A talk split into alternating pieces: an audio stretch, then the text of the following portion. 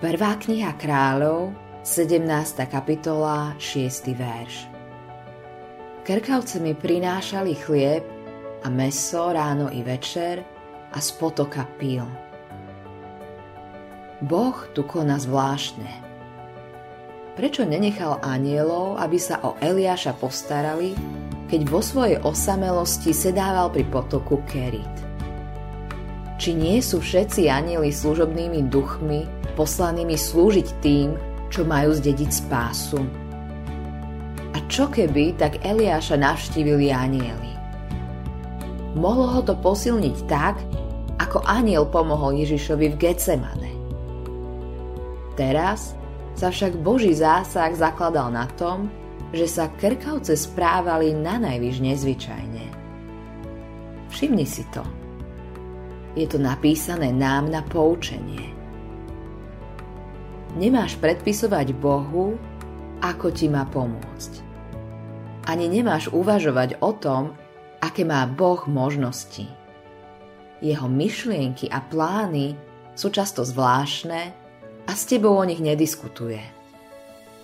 Jeho spôsob pomoci je súčasťou jeho dlhodobého plánu. Ani sa nemáš pýtať, prečo Boh tak zasiahol môžeš vynakladať veľa úsilia na to, aby si pochopil Boží zámer. Nerob to. Drž sa Božieho slova a ži svoj život s Ježišom. Neumáraj sa tým, čo hospodin neodhalil. Namiesto toho sa od Eliáša nauč, že Boh niekedy posiela svojim deťom krkavčiu pomoc. Krkavčia pomoc je napríklad, keď necháva malé bezvýznamné stvorenia či okolnosti slúžiť svojmu plánu vo svojej bezhraničnej starostlivosti o teba.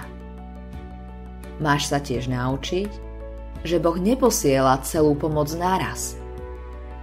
Krkavce prišli ráno aj večer.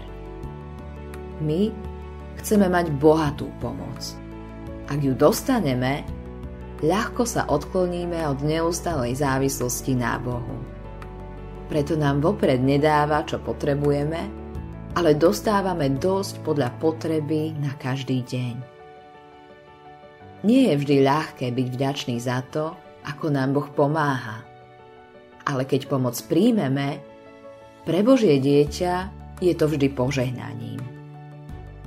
Vtedy si ako dieťa ktoré s dôverou vkladá ruku do otcovej alebo maminej ruky spokojnou istotou, že oni vedia, čo je najlepšie. Autorom tohto zamyslenia je Hans Erik Nissen.